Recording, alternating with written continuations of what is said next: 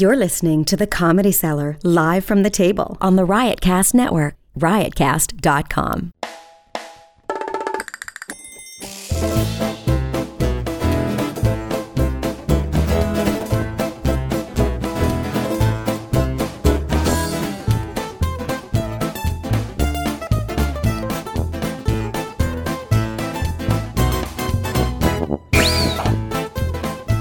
This is Live from the Table, the official podcast of New York's world famous comedy cellar, coming at you on Sirius XM 99 Raw Dog and the Riotcast Podcast Network.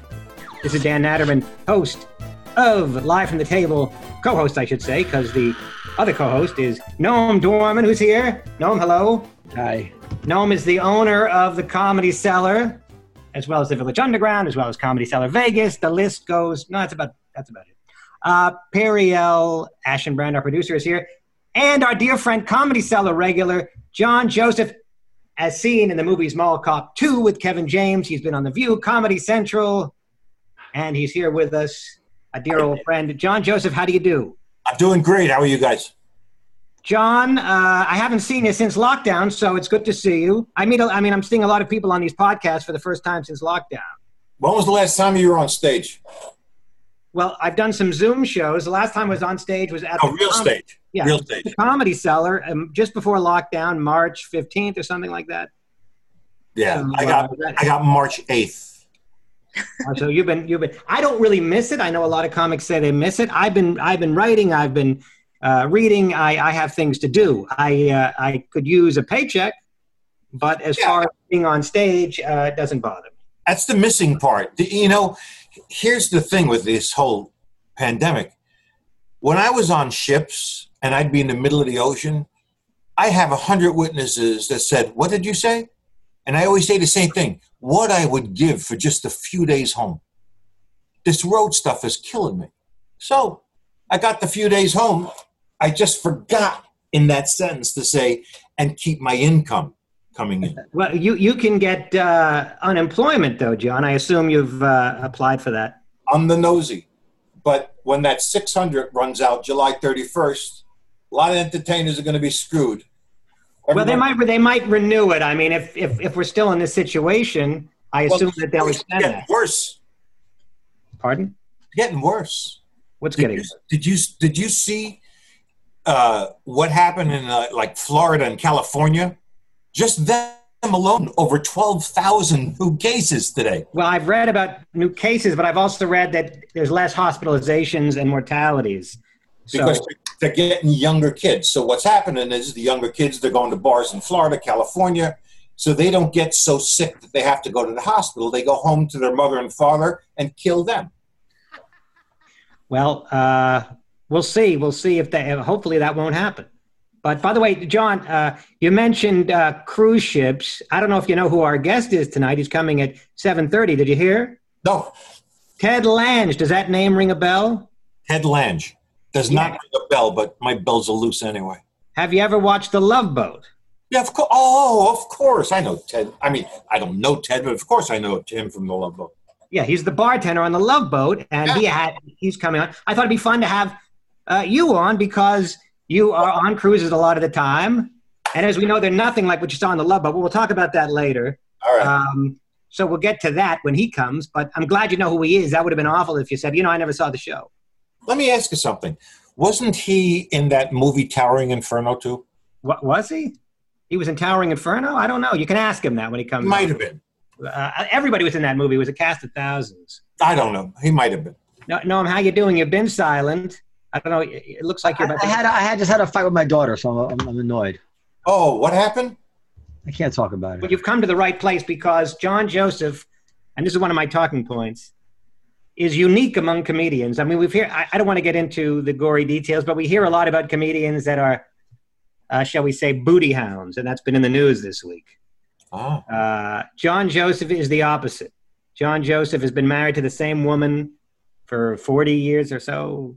Yeah. 35, 40 years. Has two daughters that both adore him, with whom he has uh, a great relationship. It can be done, folks.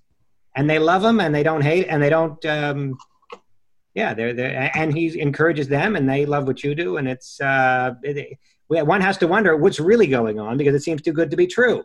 it is. It is too good to be true. My daughters are all having affairs. My wife is having an affair. I'm the only one that doesn't have affairs. It is too good to be true. It's the best thing that ever happened to me. And I love being home. I just, I mean, I would love nothing more than to do seven nights running down to the cellar and doing sets and coming home and never seeing another airplane again or hotel ever. But that can't happen because you can't afford it. Where Yeah, are that's- you? I'm on Long Island. No. I'm not sure when the cellar's opening again. Well, I just saw that. Uh, uh, I just saw on Instagram pi pictures of the cellar. Uh, the restaurant, the Olive Tree Cafe, is open for outside, right? I just saw Right. the picture. that. Today we open. Well, here's the thing they're going to phase three. Yeah. Uh, I'm on phase three today in Long Island. And they said they're going to hit phase four by the end of July. But they're holding out exceptions for malls, theaters, and uh, spas, gymnasiums, whatever. Uh, all spas are just uh, yeah spas. Yeah, massage parlors, spas. Yeah. But they can't close lo- longer than August, past phase four. The only thing they might say is you can only have half a house. Well, if the numbers keep going up, they're going to have to roll it back, aren't they? Well, the numbers in New York are the lowest they've ever been. In fact, they're the lowest anywhere. Yeah. You know, I mean, two days ago there was ten deaths in all of New York State. Now we don't want any. We don't even want one. But ten is a lot better than what they're getting in Arizona and I, Alabama. if I had to give out ten every day, I think I could do a good job. But but anyway, go ahead. You're right. We don't we want none. I, I could distribute ten. I think, Did you do that? and I, and I might do the world a lot of good too. But uh, I guess we don't. Well, if You're we could, say you don't want any. I get it. We don't. We don't want any. We don't want any. exactly, but we're really low, Yeah. which is great. So there's no reason not to open. And today, Cuomo quarantined anybody coming into New York from any state like Florida, Arizona, Utah, Alabama, anybody who's not down to 10% of their population. Well, ju- Just as I uh, uh, came on it, I just read it. Uh, over the last two weeks, cases have risen 84% in states that don't require masks and dropped by 25% in states that do. And listen, listeners of this podcast know uh, how much I love to be right about things. And boy, was I right. Did you say wear the Well- mask all the time? Well, Noam's been, I wanted Noam's to been, into it. do you know Noam sent me an email saying, you know, if everybody had just listened to me uh, from the beginning, we, we'd be in great shape. It does not surprise me. Noam has been uh, touting masks. Not that it's any great. I mean, it's not like you discovered something, uh, complete, you know, uh, completely out of left field. But Noam has been touting wearing masks, and again, we, no, I don't think anyone disagreed with him. No, right but I, Yes, people did disagree. That they they didn't understand how effective it would be, and and I un, I uncovered studies. I was doing research long before you read about them in the news. I, I was showing them to, to people. I had the guy that that that, that charlatan Alex Berenson on. Remember? Mhm. Uh, well, I don't know if I would call him a charlatan. No. A lot of what he says is correct. Some of what he says may be incorrect. He's a charlatan because we talked about masks, and he, he says like, "Oh, I don't know about that. Send me that stuff." Remember, he's like, "Send that, send me that stuff." So I sent him all the stuff, and he never even responded. And his Twitter feed went on as if he never saw it, and he still, you know, so, I mean, I mean, he was nice, but um, he seems to me that he's just not. Um, he's Well, not I think he has a blind spot as far as the masks are concerned. For whatever reason, everybody has their blind spots, and most people do. That seems to be his. You know, you're going to make it hard for me to get guests if we call them charlatans on the show. Oh come on, the guy the guy is really the guy is really too much. He, he's out there and uh, just saying whatever he wants and and and literally ignoring any data that he's that that you know that interferes with his. Isn't, isn't that like everybody nowadays? He sounds like me. I was just going to say. He's got a lot of followers and people people you know the, the reason I, I I'm so bitter about it because somebody like him was saying this stuff online and people believe him and then they go out and get sick and die. You know this is not like uh, uh, uh, some minor thing to to be misleading people about. How did it get so political? as a as a country With the masks. The masks became a political item. that's trump's fault i think You don't have to think that's an absolute hundred percent, but it's ridiculous. Well, everything seems to be divided on political li- questions that seem purely scientific somehow have become political, like global warming, uh, like almost everything associated with COVID. These should be just merely scientific inquiries. They've become uh, uh, left versus right issues. Well, I mean, You know- no, but we haven't gotten to, the, gotten to the bottom of why global warming has divided amongst uh, left and right. Why left is, is far more apt to believe in global warming than the right. why? No, I don't know. I mean, Noam had posed that question probably a couple of years ago, and I don't know if we've ever gotten to the bottom of it. I don't know. No. For the same reason, Is Noam But- listening?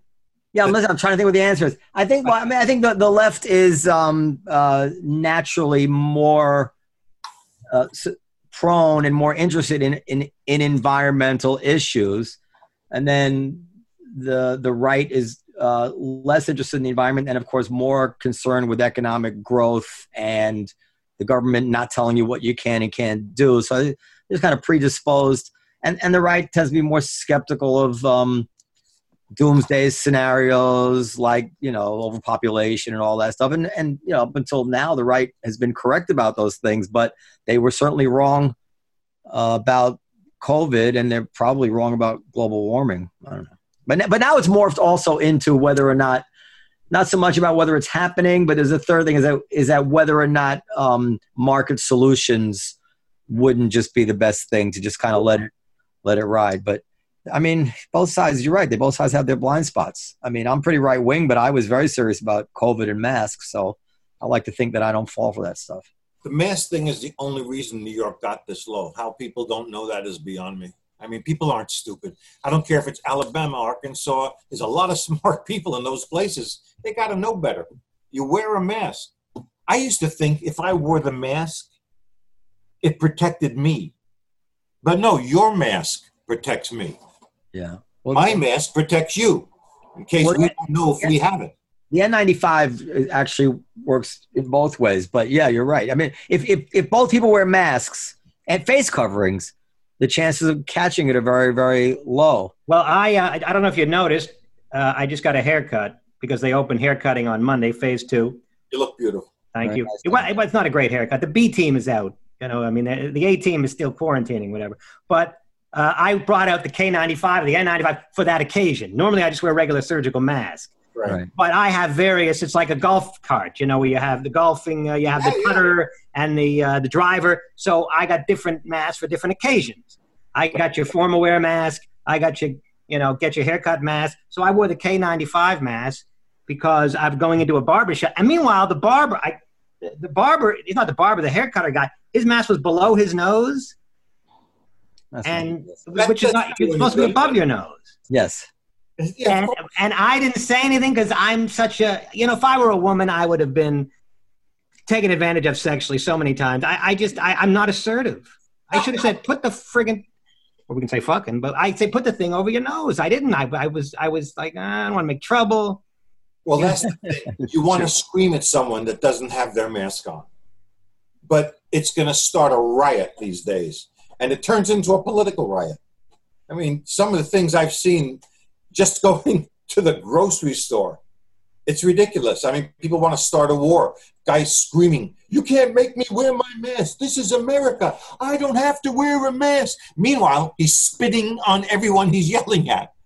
And meanwhile, if you're in my place of business, you got to do what I tell you. Whether you know what, what Well, that's the bottom line.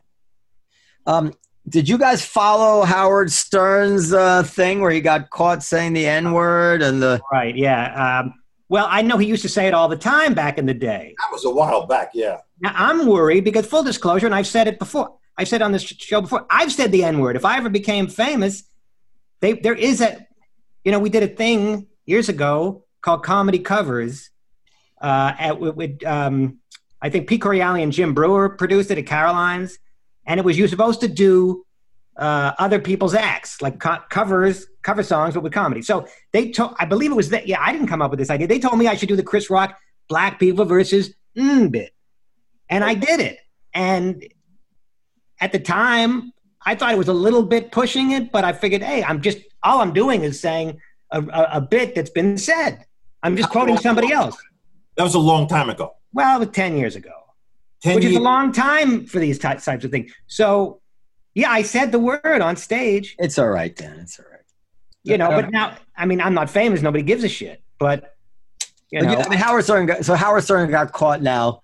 Not just saying the word, but he's in full blackface. Did you see it? Yeah. Oh, that I did see. Yeah. I mean, saying the most outrageous things. But um, but it was a character. He was imitating Ted Danson. he was imitating Ted Danson, and so then uh, in his in his radio show, I didn't listen. uh, There's no bigger Howard Stern fan than than me, and and maybe this is the way he had to play it, or maybe he means it, or I mean, maybe it's sincere. But uh, it bothered me. He kind of pled the fifth. Did you hear it? He's like, well, you know, when I was young, I was I was just kind of crazy. I was out of my mind, and I needed therapy every day, every day of the week to to get myself out of it. I would say anything. I I probably wouldn't. I mean, uh, no, I, I I wouldn't do that again today, as opposed to saying, listen, it was very deep satire. I was I was making fun of Ted Danson, and at the time. Uh, everybody, you know, everybody understood that, and and it was okay. Maybe it's not okay now, but it was okay then. I mean, my goodness, Ted Danson was in blackface then, and he's not in trouble for it. And uh, because what I didn't like, I don't like this taking the kind of like in pleading, pleading insanity, especially because it implies, if he really means it, that I mean that's how he became famous, right? So would he trade in all the fame and fortune? If if all the crazy stuff he used to do is because he was needed therapy, and he's so happy he got therapy, does he wish that he had therapy um, before he did all that stuff? So then he would have maybe never gotten rich and famous as he did. Does he think he could have become as famous as he was without doing the crazy stuff?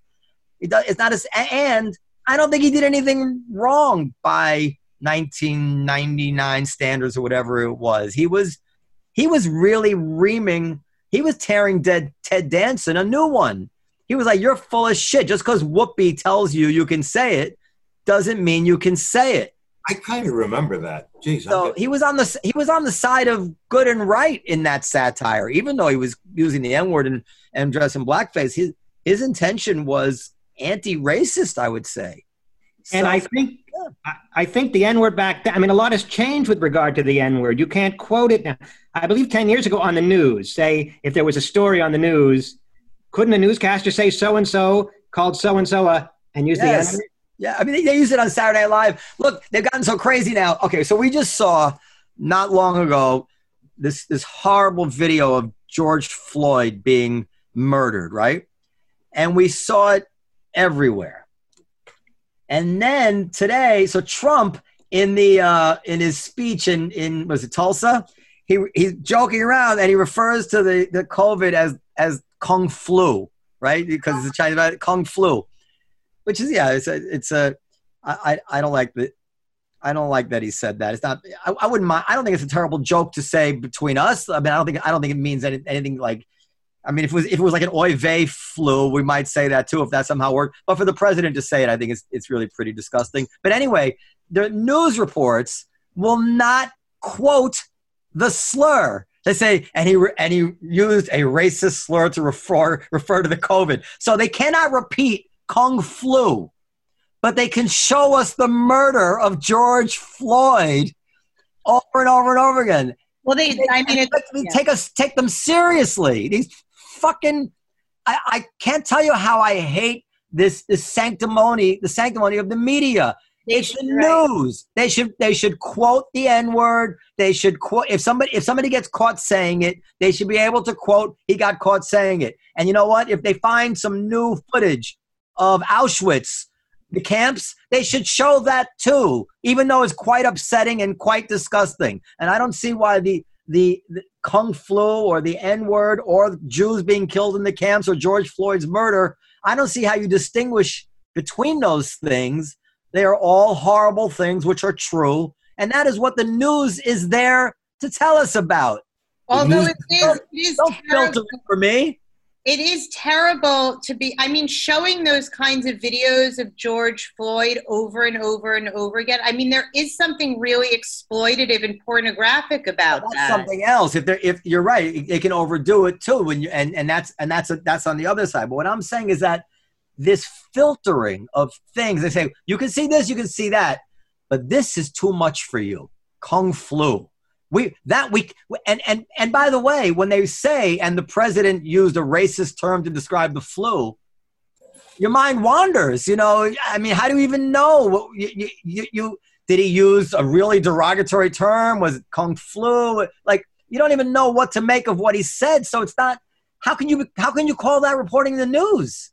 I want to know what he said that I can decide how I feel about it. Not every single. I mean, when he when he said what was the joke? Uh, oh, when he called Elizabeth Warren Pocahontas, um, that's not that different than kung flu. But Trevor Noah defended him for Pocahontas. If they had said he used a racist term to describe Elizabeth Warren, uh, what would that have left us with? And how do you know? And, and who is the news to decide for me that it's racist? Tell me what he said, and I'll decide whether I think it's racist or not. I'll decide if I think the joke is appropriate or not appropriate. That's not, I don't need ABC.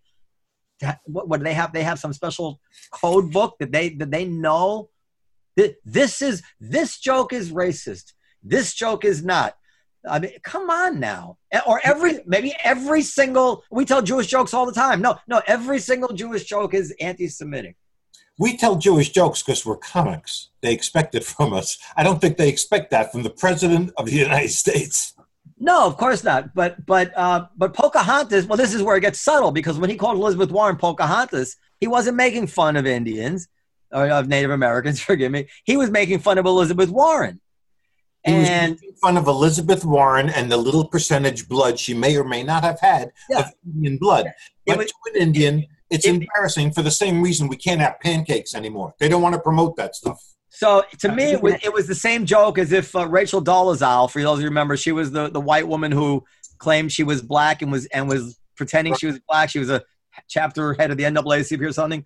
So if so if if Rachel Dolezal walked into the um, olive tree and I said, "Oh look, Rosa Parks," that the joke would mean not I'm making fun of Rosa Parks. I'm not making fun of black people. I'm making fun of this woman who has the nerve to claim that she's black. So that's different. Right, right. So that's what the Pocahontas joke was, which which was what Trevor knows. It. Now Kung Flu is not that. Kung Flu is just a, a you know a an adolescent pun it's an uh, adolescent came from, China. The president of yeah. the United States. Leave the adolescent puns. Yeah, that's right. But but I'm saying I'm not defending Trump. I'm saying I'm I'm saying why can't they report it? They, they literally can't say it in the news, but they can show a man being murdered to death with a with a knee, a knee on his neck. Can you can you explain that to me? Yeah, ratings. it's just that's true. That's anymore. what it is, though. It is. It's all. It's not. It's all oh, advertisers and quick. You know, the no, media plays ratings. both sides of the coin. It's wokeness. It's not ratings. I think it plays both sides of the coin. First, they don't print the name to show we're going to be really careful with this racist talk. But then they'll show the murderer and somebody kneeling on his neck for eight minutes and 46 seconds because people are transfixed to the TV and the ratings are going up. Look, if if they if I mean I made this comment before, but how if if if if Chauvin was that the cop's name who killed uh, George Floyd, if he had yelled the N word while he was murdering this poor man, they would have bleeped out the N word. So for some for crime too. But I'm saying is like in their in their dumb heads, it's worse to hear him say the N word than to watch him killing him, and, and I, that just doesn't hold up. I'm sorry. It's strange. I agree. It's 100% strange. It's ridiculous. I'm so fed up with the with the media. Who's been canceled? Who's been canceled this week, John? Well, you know who's been canceled. I don't know if you want to discuss it. Who? No, I know. If it's anybody we know, I don't want to discuss it. Ted is here. I'm, I'm giving you guys a very graceful out. Ted is here. Oh. Okay, great. Uh, so send them in. No, were you? A, anyway, we'll get to it. So send them in. We're here. Okay, Ted Lange. Ted oh, Lange. it's him. Hello, Ted. Oh, he's had enough of us already. That's it. He's connecting to audio. Okay, Ted Lange, is that you? Yes. Ted, hello. He's not. He, waiting for audio. It, it, the, you know, the bandwidth out on the seas is a little. Hello, sir. Hello, how are you? Ted Lange, uh, for I, you came into my life about 43 years ago, and I thought it was Ted Lang until today. Oh, well, there you go. So See, today I have been uh, elucidated on the matter that it is Ted Lange, and just in time too, because you're here. Thank you very much. And let me give you a proper introduction that our, our producer Periel, who you've spoken with or tweeted, texted with, has written for me. But I'll say it with feeling in my own voice. Okay. Ted Lange personifies the Renaissance Man Theater Award received from the NAACP. Actor, director, prolific writer, Lange, Lange penned 25 plays, including his Black Lives Matter play and Blues in My Coffee. And apparently, neglected to mention Shakespeare on My Shoulder, I believe it's called. Yes. Uh, and uh, Blues in My Coffee you can see on YouTube. We'll talk about both Shakespeare and Blues. You can both see on YouTube. Shakespeare on my shoulder or over my shoulder? Shakespeare over my shoulder. Over my shoulder. I'm sorry about that. And Blues in My Coffee. We'll discuss those uh, a little bit later. But of course, first we're going to discuss the reason that we first met. Well, I met you, you didn't meet me. Was, and Noam has put up a, a porthole as a virtual. Yeah, background. I see that. We'll put a better one up. But go ahead, go ahead. Was I thought it was going to have alcohol behind it, but uh, we'll let that go. oh yeah, I should have. Yeah. was on the love, but actually, I did see you on the one train here in Manhattan about seven years ago. I didn't say anything, but I just said I think that's him. You said I, I probably was there. Yeah, that was probably me. So um, now we're all, by the way, in show business. Ted um, Periel is an actress and a, and a, and a novel, not a novelist, a memoirist. Noam owns a comedy club that John Joseph and I both work at as comedians. John's been in several movies, um, small roles mostly, but but um, but not to be discounted. No, very true. a gig is a gig. That's how I look at it. A gig is a gig. That's right. And John and I both work on cruise ships as comedians. We both so we we're the real life, you know, cruise workers at times. You know a comedian named Jeff Wayne, by the way? He Jeff, does a lot of cruise ships. I know the guy. You do? Yeah. Well, I did his one man show, Big Daddy's Barbecue. No kidding. Yes, and we turned that into a pilot for ABC TV. And? Well, there's a lot of politics involved. I got you. Okay? He's it should have gone. It should have gone, but, you know, uh, there's a lot of uh, systemic stuff going on.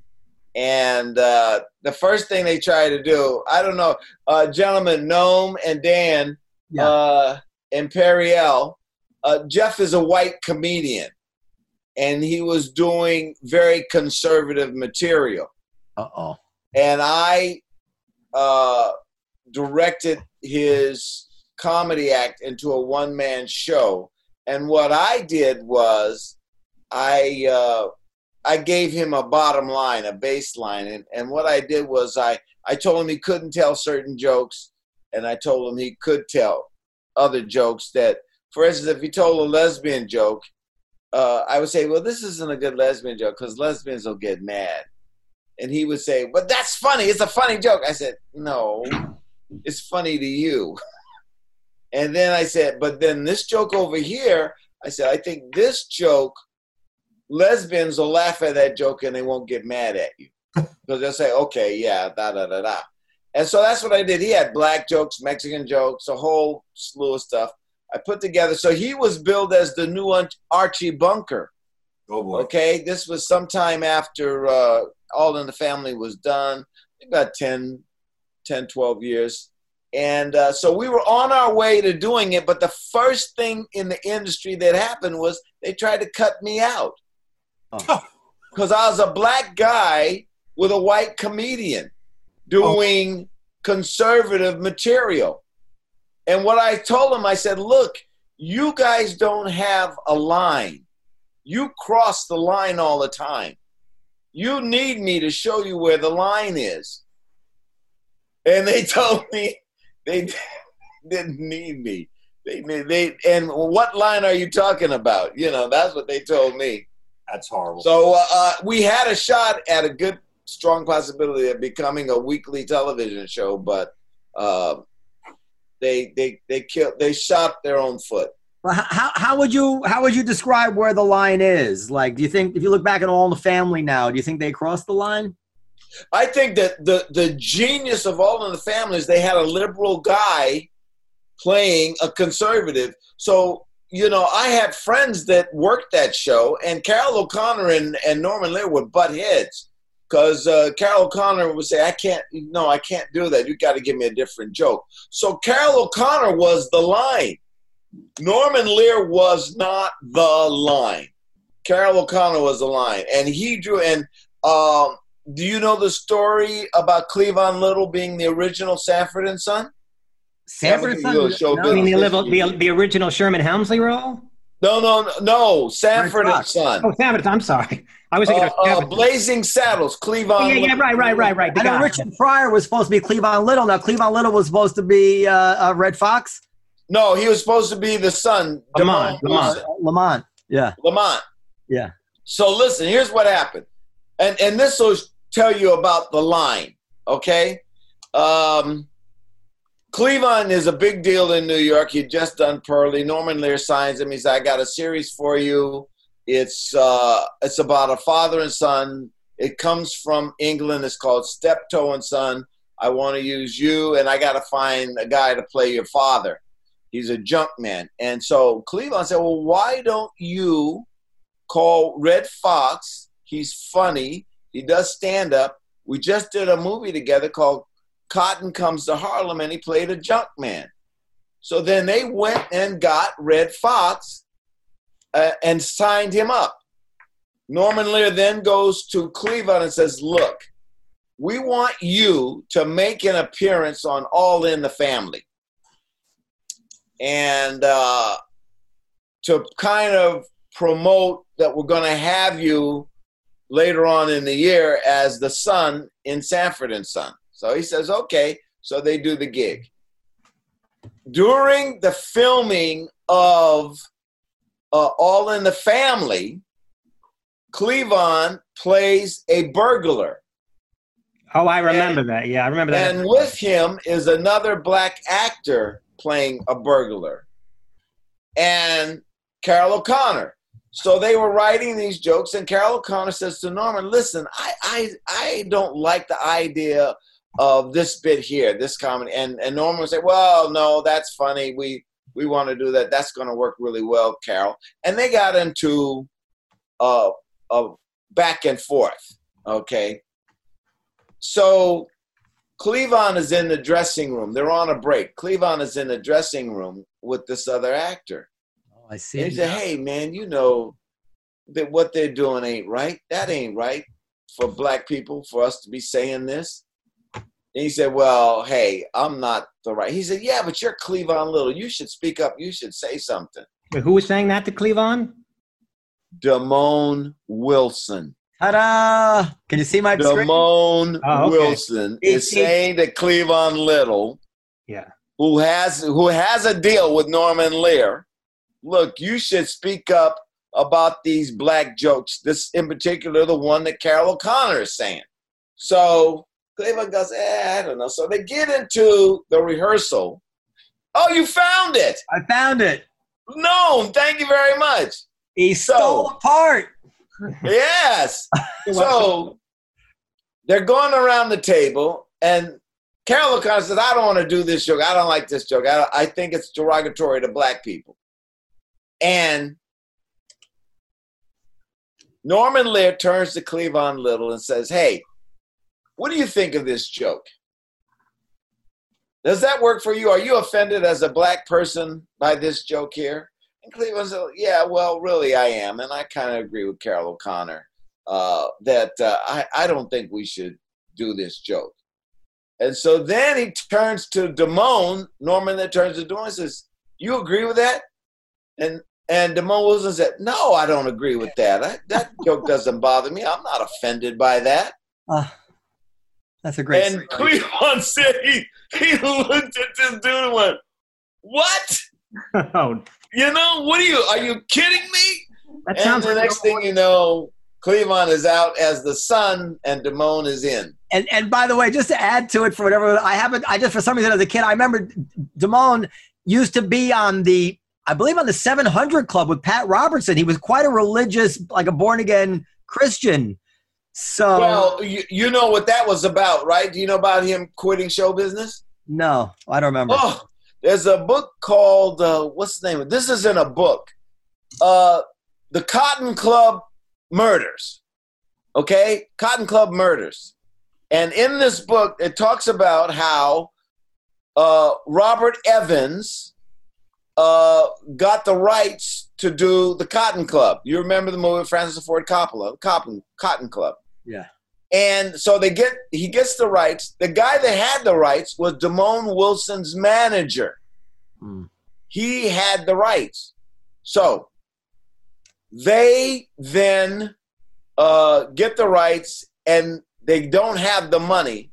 Now this is all in the book, so I'm not talking out of school. They go to a lady in Florida who is a cocaine dealer, and she gives Robert Evans the money.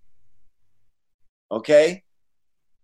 So he says, You're going to be financing the movie, blah, blah, blah, blah, blah. So she finds out she don't know nothing about show business. She knows everything about drugs. Cotton Club Murders, you can you can find this book. It, it'll back up what I'm getting ready to tell you. So uh, the woman finds out about business that maybe she should get a title as executive producer since she's financing the film. So she goes to Robert Evans and she says, "Hey, I want my name on there as a producer." And and Robert Evans says, "Hey, it'll be fine with me, but I, I don't have anything to do with it. It's Demond Wilson's manager that you got to get him to say okay." So she goes to the manager. He says, "Absolutely not. No way. You are just financing the movie. You are not a producer. I'm a producer. Bob Evans is a producer, but you're not a producer. And Francis Cor- Coppola is the director, and Gregory Hines is doing this and that. You're not in this." And so she said she wanted to be in it. So she goes back to Bob Evans. She said, "Hey, this guy." She says, "Well, you, you have to talk to the guy. You can't talk to me." So what happens is the guy, because she's a cocaine dealer, the manager guy starts to think maybe they might try to kill me. And so he tells Demond, this is in the book, by the way. She tells Demond, and said, Don't worry, I got my gun here. And he had a pearl handle, nickel plated gun. So I got my gun here and I'll protect you. So he says, Well, I gotta have to go. I'm gonna go to dinner with them on Friday. He says, Well, I'll be there and I'll be in my car and I'll follow you to the restaurant. He says, Okay. So the guys, the, these two men, henchmen of this cocaine dealer, go and get the manager guy and they say, Come on, we've got a limousine downstairs. So they go downstairs get into the limousine, and he's staying in one of those apartments where they've got a curved driveway. Yeah. And the manager guy gets in the back of the thing. Demond is in his car. The limousine pulls out, and as Demond pulls out to follow them, another car comes in and blocks him, and he has to wait, and he can't get out. The car goes on. Finally, when the other car moves out, Demond goes up out onto the road and he can't find the limousine. So he goes on to the restaurant where they're supposed to meet at, and he's waiting at the restaurant. They took that that limousine took that guy out to the desert, and they put 13 bullets in his head Jesus. because it was Friday the 13th.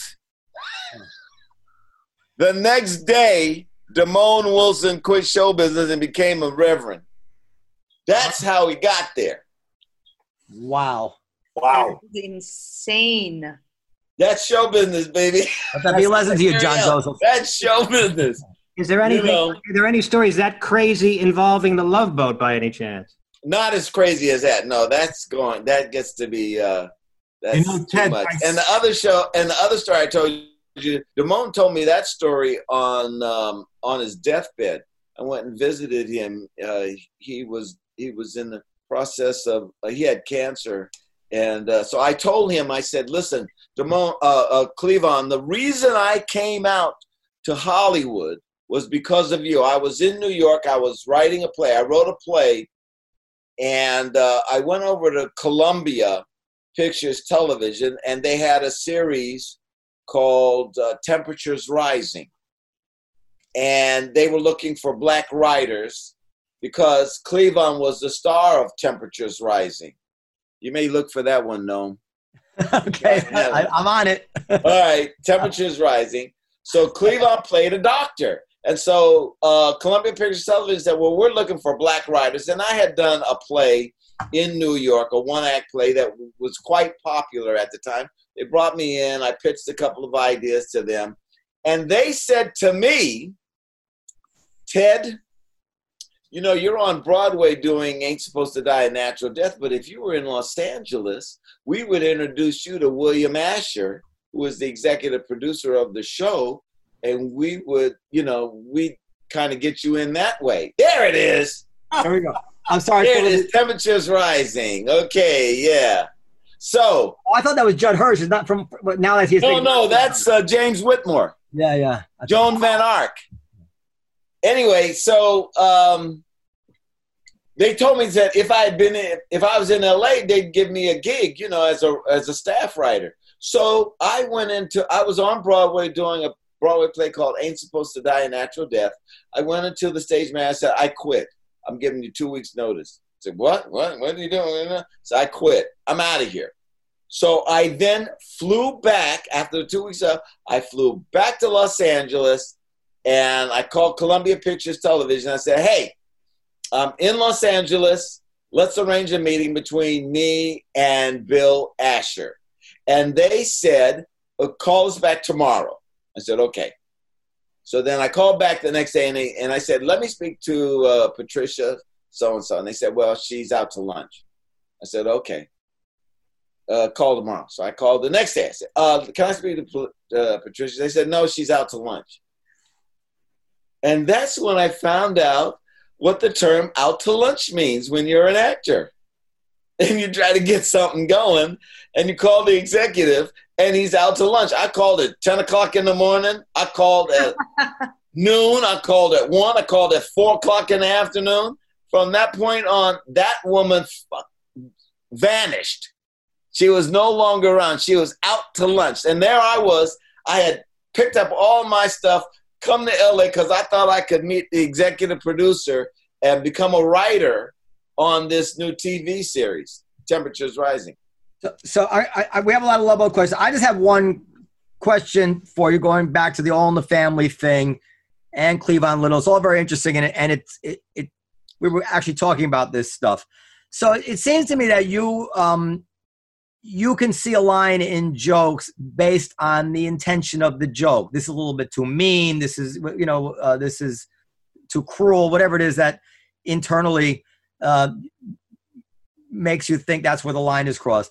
But it seems like today um, we we don't allow for the intention of the joke anymore. There's certain there's certain words that can't be said, which will and and um, for that reason, I think the jokes that you thought were on the okay side of the line in All in the Family and and Blazing Saddles, for instance, where my God, they use the N word all the time. Um, this well, that was before. You got you, you you have to put things in the context of the time. Right. Well, that's what I want to okay, ask so you. So the context of the time when Blazing Saddles was going on is, listen, we're going to eat a plate of beans and we're going to fart on the screen. Well, at that time, you can do that. Right. So, you what know? do you th- do? You do you think that we you think we're at a better time now in terms of humor, or would you or would you like to go back to the time where you just judged? No, no, no. We're in a better time. We're in a better time because okay, now you're not going to call me certain names that I don't want to hear and you're not going to tell me stories that I really don't want to hear. That happened to me at ABC TV. I was sitting with the president of ABC TV on a, a we were uh, uh, doing a, a, a special uh, thing. Uh, uh, they would use the boat to do special ABC TV events, and I'm sitting next to the president of ABC and uh, so he says, Ted, uh, we really love you on the show. You're doing a wonderful job. You know, so, so I got a joke for you. And his wife said, Fred, don't tell that joke. Shut up, Fred. okay? And so he says, no, no, no, tell her like this joke. I said, no, it's okay. You don't have to tell me the joke. He says, no, no, no, no, no. You're, you're going to like this joke. I said, no, you, you, you don't have to tell me the joke. It's okay. Because I knew now when the wife said, don't tell that joke, and he had had a couple of drinks, we're sitting at the table. I'm the only black guy at the table. And she's saying, Fred, I don't think you should tell that joke. Oh, no, no, no. So he never told the joke. Okay? Years later, I wrote a play about uh, four black women and his son Richard. His son, no, no, no, that's Silverman. This was Pierce. Oh, sorry. Go ahead. yeah, this was Pierce. So I wrote a show called Four Queens No Trump, No Trump. Four Queens No Trump, and we were going to turn it into a half-hour sitcom. And Richard Pierce, his son, came down to see the show. He loved the show. He came eight times to see the show. And he came to me, he said, Ted, my daddy has a deal. We're going to make this into a TV series. I love it. I said, okay, great. He says, uh, we're going to bring my dad down on Saturday night to see the show because he wants to see it before. it. He came down, packed theater, equity waiver, 99 seats in Los Angeles, the Valley, Whitefire Theater, packed theater. Fun. People are laughing their butts off. And at intermission, he comes out and he says, uh, Ted, my wife isn't feeling well. It's kind of stuffy in there. We're going to go. I went, okay. And then Richard, his son, came back to me and said, "We, my father doesn't want it. He doesn't like the thing." Now, why? He didn't like it because what? The the, the audience. He's sitting there. You, you, you're doing a demographics of the audience. The audience was laughing. Of course, primarily it was black women in the audience, but still, it was a valid. It was they they were enjoying the show. There was no reason to not give this a shot unless you were pissed off that maybe you didn't tell this guy a joke uh, eight years before. Do you know what I'm saying? I don't know if it's true. I don't know if it's not true. But that's does my that, feel. does that mean I have to listen to John Joseph's jokes now? Yes, that's exactly what it means. But you never found out what the joke was. It was probably I a Jewish have- joke. I didn't have to find out. You know what the joke was. It was something where the black guy is the punchline. Being black is the punchline. That's what the joke is. What are you talking about? So Come that's on, so, so let me get so to be clear to get your record. So you so you don't- you think All in the Family doesn't age well? Then you you you would you think that No, I think All in the Family does age well, but Okay. I think there's a balance, and part of the balance was Carroll O'Connor. I, I mean, Norman Lear's taking all the bows, but he had a wall to bounce his ideas off of. You know, and I think that's very important. I, uh, for instance, uh, the play you saw Blues in My Coffee, right? Did you guys see it? Ariel probably did. Ariel, you did. He's the cultural one. Dan, did you see it? That was your homework assignment. Your homework assignment was to see Ted Lange's play Blues in My Coffee because Oh. it was going to come up. Okay, so I wrote this play Blues in My Coffee.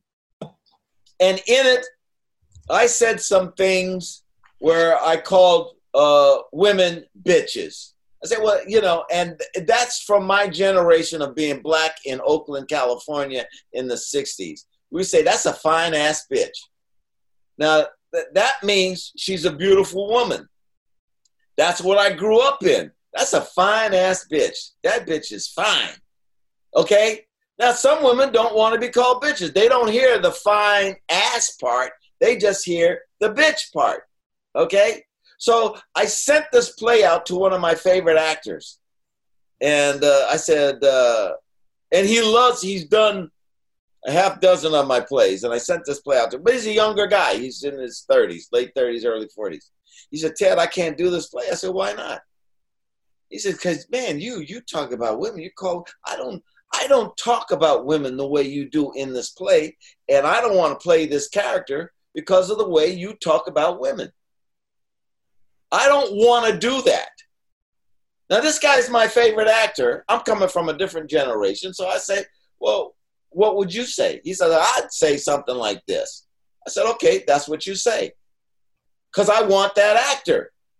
I'm living in a different generation. So his line is different than my line. Okay? He's not going to call a woman a bitch. You know, fine ass or not. Yeah, but You know? but you, but So- yours but yours is you're you're playing. Yours is truer to real life to a character as that people actually. yeah, but that's not the point. The point is that some the, the generation that I want to get in there now is offended by the term bitch. Yes. Now, if, if I'm just playing to, you know, 1969 uh, audience, that's a different deal. But no, I'm trying to do things. So no, I had to I have to articulate myself differently. Now some some writers don't want to do that. So in my blues play, I had a line where a black guy says to uh, a black woman, he says, "Oh, you think you the shit, don't you? Just because you went to a white college and you got yourself a piece of paper with some white man's name on it, you think you the shit." Well, I had the actor say, "I don't, I don't, Jesus, Ted, I don't want." So I changed it. So I said, so I changed the writing. Oh, you think you're the holy grail of women?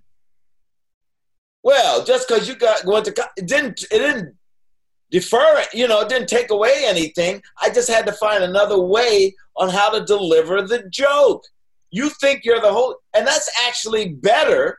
The Holy Grail, once you get into the mythology of what the Holy Grail is, it's actually a better joke. It's a much more intellectual joke. So you think you're the Holy Grail because some white guy gives you a piece of paper with their name on it, you know? Well, that's that's the art. That is what if we are comedians, we don't you're not supposed to make it easy on us. Because we have to reflect society through a comedic vein. So yeah, they're harder on us, yes. But if you're funny, you're funny and you'll find another line.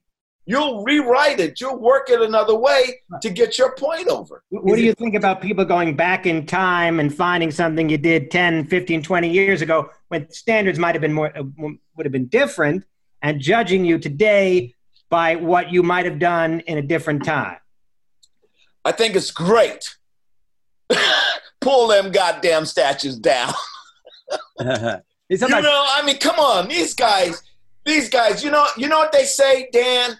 They say that who whoever wins the war writes the history books. You heard that? yeah. Well, versions. It's not true for the South. Well, I wasn't talking about that. I was talking about You know, but that's that's part of what's going on. It's something that their grandparents did or their great grandparents did, and then now they're saying, "Well, I didn't do it. Why are you getting mad at me?" Well, because you perpetuated it. You know, you got Rand Paul in there right now. Won't pass a lynching law because his relatives have probably lynched somebody somewhere along the line, and he knows I'm not passing it. What he's got, he came up with some.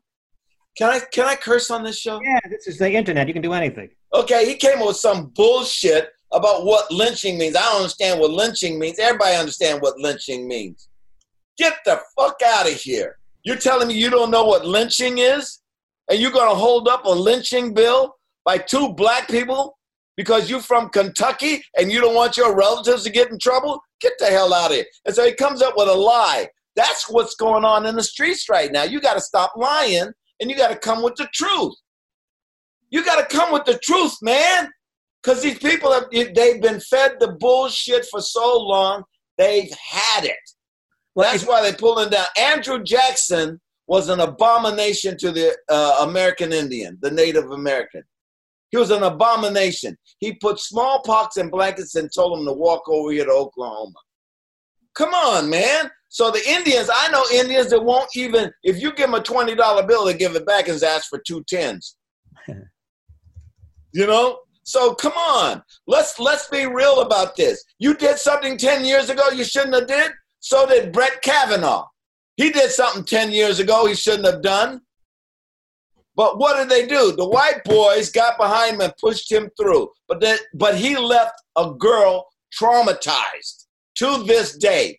She is traumatized and she got on television and showed you her trauma and he and because you know when you lie you get dry mouth he's sitting up there lying drinking a ton of water a gallon of water. No, yeah. Uh, uh, uh, if you did something 10 years ago, we if I did something 10 years ago I shouldn't have done, I'm paying for it.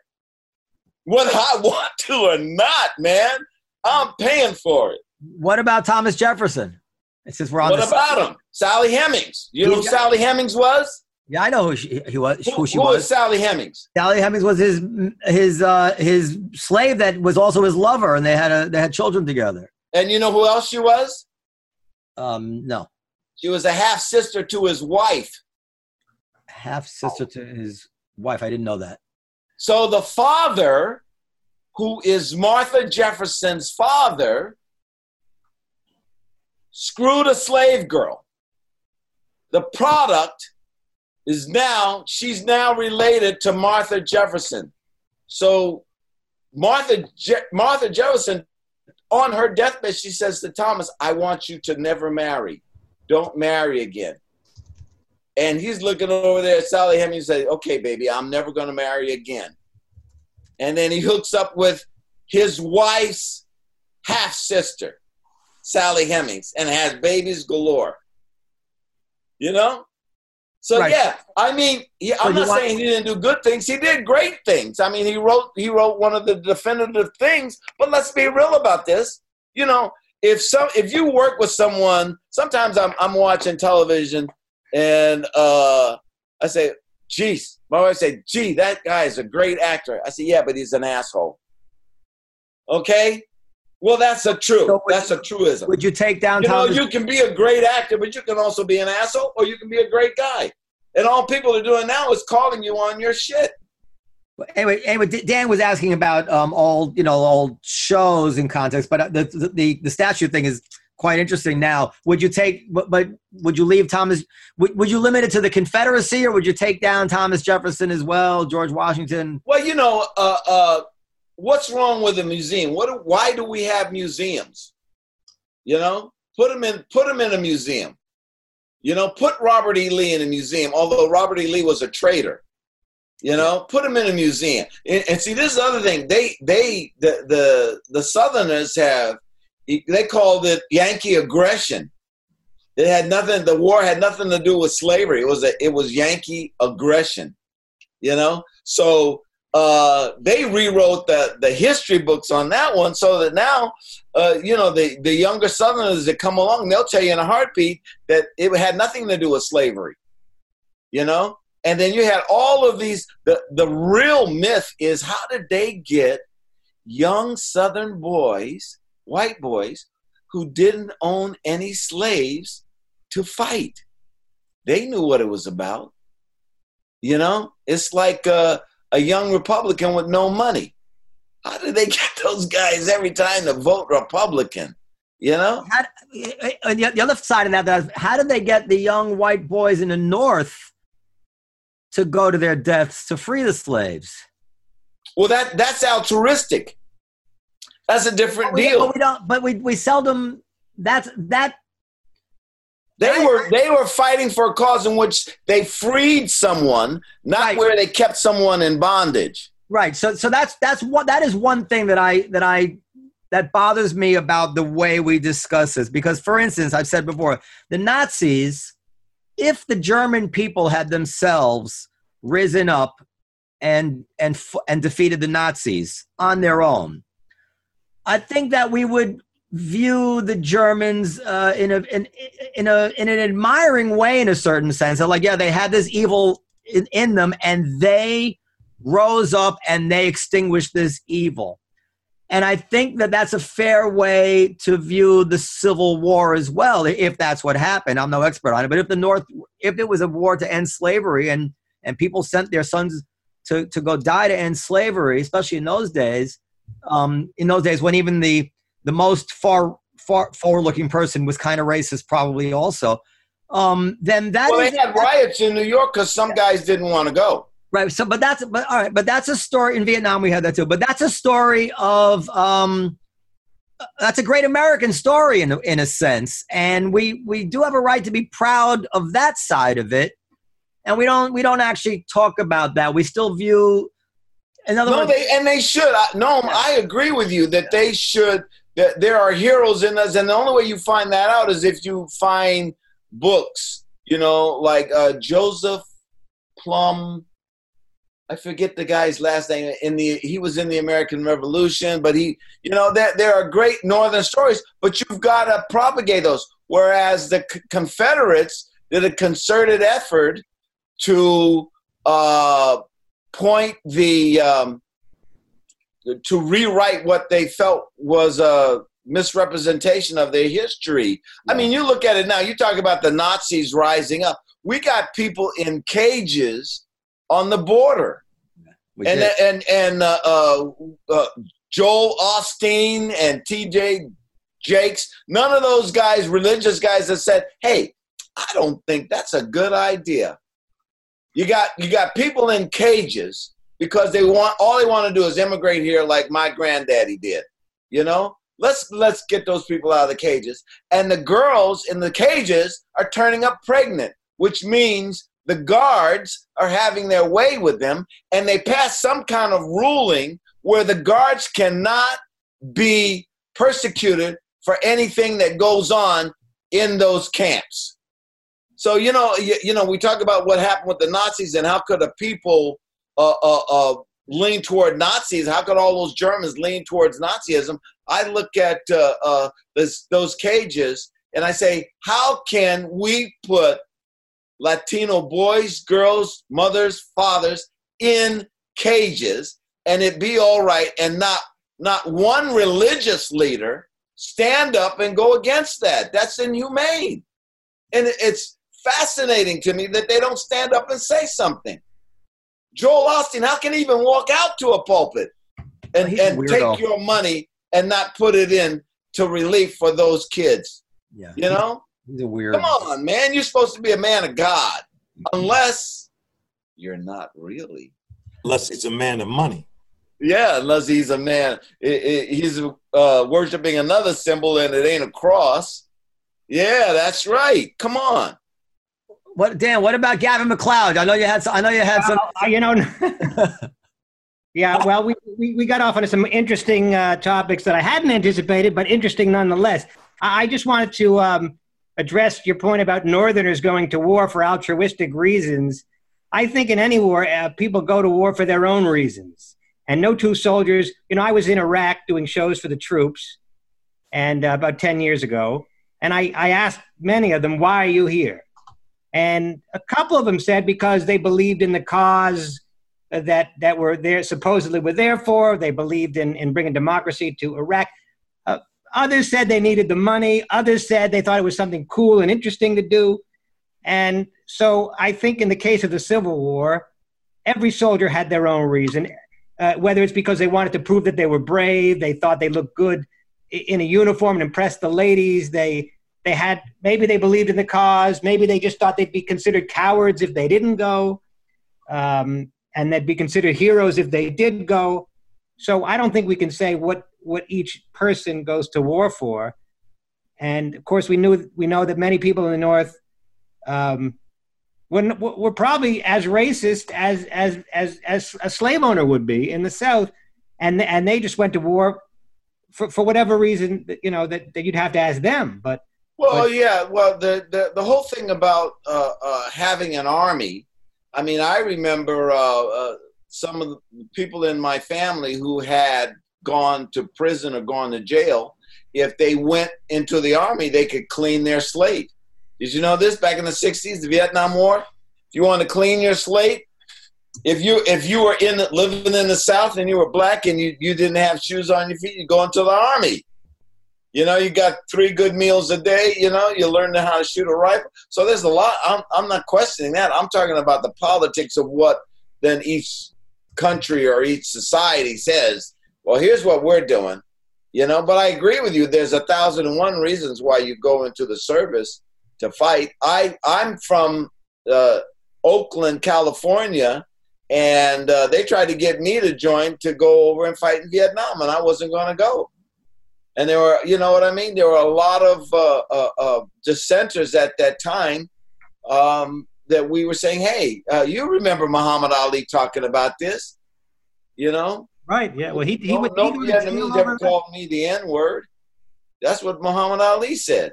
So I'm not going over there to kill them. You know, and Spike Lee's got a, a new movie out uh, about uh, some black vets going back to Vietnam. And that's the real irony of this thing is you you then you know like uh, we fought World War II, Japan attacked us, and now you go over to Japan to spend your money and get Kobe beef, and now you can go to Vietnam and it's a tourist attraction. People died in those, you know, it, and that's within my lifetime. You know that thing that thing changed really fast. So yeah, the, the who makes the money on the wars? You know who makes the money? I had a I had a vet tell me that uh, Lady Bird Johnson had a cement company, and she was shipping cement to Vietnam so they could build um, air air airplane strips, air you know for planes to land. And so Johnson made money off of the war. His wife made money off of the war and there's always been a you know some kind of a, a scheme or an angle on on war. Uh, I remember when Ronald Reagan wanted to to finance Iran Contra. You remember that the Iran Contra scandal, Absolutely. and they they got all the, they they snuck cocaine. Ollie North snuck cocaine into Los Angeles and put it in the ghetto. That's how you got crack cocaine because they took that money and financed the Iran Contra. You remember that? Mm-hmm. I did a movie called Wattstax, and it was just before the cocaine epidemic, and everything was looking rosy. And me and the, the director, guy named Mel Stuart, he and I, we did a couple of uh, uh, screenings of the movie. It was like the 25th anniversary, and people were asking us about being in, asking me about being in Wattstax. At that point, Richard Pryor couldn't talk anymore because of his disease. He was in the movie also. I was in the movie Wattstax, and I had a kind of a showy part. And uh, so we, we talked about it. And one of the things Mel Stuart said that I didn't realize, he said this was the, the feeling among people in Watts was before crack cocaine hit the neighborhood, you know? And there was a lot of optimism uh, about where we were going. And then uh, Iran Contra hit, and that was the end of that. You know, people were afraid to come out of their houses because the, the kids were running around with guns and shooting everybody and selling dope. What else you guys want to talk about that's you know, funny? I have a question. I have a question because I mean, uh, um, Muhammad Ali. So, it, you know, he was very fond of the uh, impersonation that Billy Crystal did of him. Yeah. Uh, and Billy Crystal did it with makeup from time to time. So I'm, yeah. wondering, so I'm wondering where, where your what your stand is there on this whole. Um, I wasn't crazy about it. Let me show crazy. you something though. Yeah. You guys watching? Can you watch? Can you see yeah. this? Yeah, yeah. Oh, there he is. is in that picture? Yeah, it's Muhammad Ali. That's Muhammad Ali. He's drawing on a napkin. Yeah. That's what he drew. Oh wow. Oh, that's, that's wonderful. Beautiful. I had dinner with him. I had dinner with it. I had dinner with Muhammad Ali. A friend of mine wrote uh, the movie Ali. Remember the movie about Ali? Uh, the, one that he starred in, or the one that Will Smith was in? The Will Smith one. And uh, he wrote that movie, and so I was in D.C. and I'm with Fred Grandy, and uh, Fred Grandy who played Gopher. We'll get a little Love Boat stuff in here. anyway, well, we so I'm in DC and I call up my friend. His name is Greg Howard. He also write, wrote uh, Remember the Titans, and he also wrote Harriet about Harriet Tubman. So I called him. I said, "Hey, Greg, how you doing?" He says, "Hey, man, you want you want to come have dinner with me?" I said, "Oh, I'm supposed to have dinner with Fred Grandy." He says, "Well, I'm having dinner with Muhammad Ali. You sure you don't want to have dinner with us?" And I said, "Oh man." Sorry, Fred. I said, uh, "No, I got I got to have dinner with Fred, but I sure wish I could be there." He said, "Well, wouldn't you, Fred like to meet Muhammad Ali?" Oh. And I went, "Yeah, he would." so I said, "Okay." So I said, he said, "We'll be there." He gave me the name of the restaurant, told me what time to get there. I said, We'll be there. So I call up Fred and I say, Hey, Fred, I got a restaurant for us to go to. He says, Okay, all right. Sure. You sure you don't want to go to no, no, no. I got a better restaurant and I have a surprise guest for you. I'm not gonna tell you who it is, but I got somebody I think you're gonna want to meet at this restaurant. So he goes, uh, uh, okay, all right, sure. So we go to the restaurant. We get, let's say the dinner was at eight o'clock. So we get there at eight o'clock. And about 10 after eight, so it's me, Greg Howard, and uh, Fred, the three of us. And so he says, Well, where's the guy? Where, who's the surprise guest? And he said, uh, So I said, Don't worry, he's coming. And Greg said, Don't, yeah, he'll be here. And Fred said, Oh, you guys are pulling my leg. No, no, we're not to. I said, It's to be someone you really want to meet. And so about 820, he says, Oh, come on, man. Where is this guy? Who is this person? What's going going on here? I said, Don't worry. He's coming, right, Greg? He said, Don't worry. He's coming. Well, about 8.30, Muhammad showed up. And he walked into the restaurant and everything stopped. It's the most amazing, every, literally, it was that, you know? And everyone, the whole, and he worked his way from the front door, shaking hands, saying hello to people as he came around the restaurant and he stopped at our table and he sat down. And my friend, friend Fred Grandy went, What? Muhammad Ali? And we had one of the great dinners of all time. Me, Fred Grandy, Muhammad Ali. Dan, you got 38 seconds left. I, I I met Muhammad Ali one time very quickly. He was already sick by, by at that point, and but yet it was he was pure charisma. I, yes. I never seen anything like this, you know. Yes. And and that story tell about everything stopping. Uh, the only time I ever saw something like that was when Prince, you know, the, the Prince the rock star, uh, walked into the our club years ago, and everything stops. And I don't know how to explain that. Just the presence of certain people in the room. Yeah. It, it takes over everything. Yeah. And that's not all celebrities. I mean, it's among you know. this. only. I can, I can vouch for that. Yeah. I, I walk in a restaurant, I look for it to stop. It doesn't stop. but Ali was like that. Oh, here's a story, real quick. Uh, I had to do a pageant in um, Philadelphia, uh, Black America pageant. Okay, Miss Black America. And so there's a bunch of celebrities. All of us were walking out, and we had to walk uh, through this uh, thing like the basketball. It was on, like on a basketball court, and we had to walk out towards this stage. And as we walked out, I saw all of the there were women on the left and there were women on the right, and they were screaming my name. They're going, Teddy, Teddy, and they're crying, "We love you, Teddy." And I went, "Oh man, this love boat thing is pretty good. We love you. We want you. I want you, Teddy, Teddy, Teddy. And I went, oh, that's pretty good. And then I heard his voice said behind me because there was a girl in a gold lame dress who was gorgeous. And she says, Teddy, I love you the most. And I heard a voice behind me say, thank you, Goldie. And I turned around and it was Teddy Pendergrass. Oh. you mean that was that wasn't for me. That was for this six foot two. We've all been there, and and, and I am five seven, and I'm going on, and I'm and I, I mean directly behind me, so I'm getting all the love. Well, that, that reminds me of the time Mari, uh, Mari in high school, I won't mention last names, waved to me, and I waved back, and then I looked behind me, and it was somebody else. Yeah. yeah.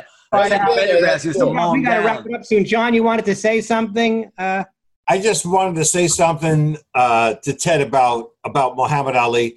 Listen, all of us entertainers work with a million stars. Uh, you do movies, you do whatever. You're always running into everybody. The comedy cellar, everybody and their brother walks in that's a celebrity.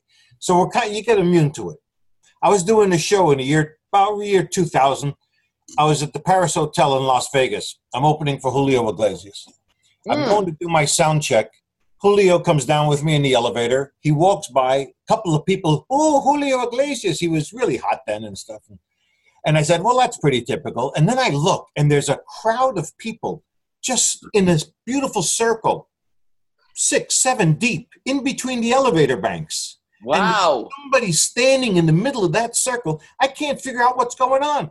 So I don't want to be late to my sound check, but I'm trying to dig my face in, and there's Muhammad Ali with the worst Parkinson's, his hands shaking like yeah. that. Yeah. He's got an assistant next to him helping him out.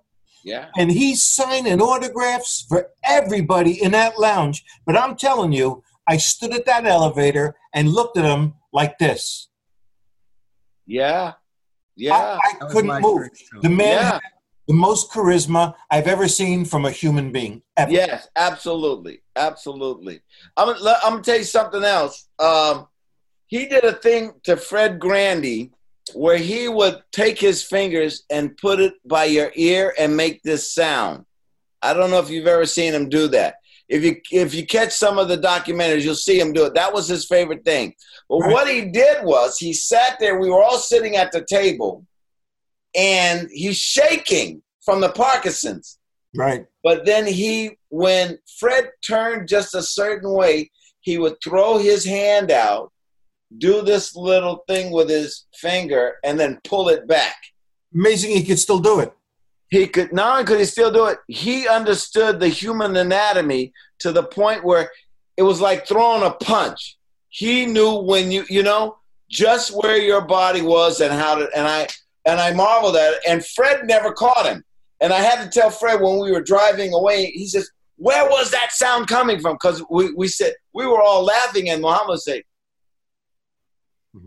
You know, don't tell him. And he did it all through dinner. But he was he was one of the, he was our Superman. Yeah. He You know, was. Superman. Absolutely. As soon as black folks get a Superman, first thing they do is they try to cut him down or kill him. Oh. You know. So All right, uh, we gotta go. We have to go, Ted, but uh, thank you so much for a very, uh, far more uh, interesting than I anticipated discussion. Okay, I just want to say this. I would like your fans to go to YouTube, go uh, type in my name, and then type in the names of my plays Shakespeare Over My Shoulder or Blues in My Coffee. I need to get some hits. I promise them some fun comedy. And your homework assignment for the next time I see you two guys is oh, by the way, Ted, we saw your plays. I'll do it. I'll do it. All right. Well, Thank you. we will. Uh, you can you can uh, email us at comedy podcast at comedycellar.com for any comments, questions, suggestions, what have you. John Joseph, great seeing you again, buddy. When are you go back out to sea again, John? Uh, when they starting up again? When is the boats? Yeah, the boats. What year is this? 20, 2020, I believe. hey, John, I'm going to tell Jeff Wayne I saw you. Yeah, tell him I send my love. Okay, I think definitely. around around October first. Okay, guys, my wife hasn't been able to yell or belittle anybody for an hour. I have to go. Periel has to go to a show. Okay, everybody. So Bye, everybody. John, where can we find your work or you? Uh, you can find me at the Comedy Cellar uh, as soon as it opens. Okay. Uh, otherwise, go to johnjosephcomic.com and you can see my schedule that is now eliminated. So that'll be fun. All righty. Thank you so much. You're wonderful. And we're Thank so you. happy to have Pleasure you. to meet you, Ted. All right, my pleasure, Thank you, John. John. Thank you, Ted. We'll see you next time. Thank you so All much. right, see you guys later. Thank you so much. Take care. Thank you. And you can follow us on Instagram at Live from the Table.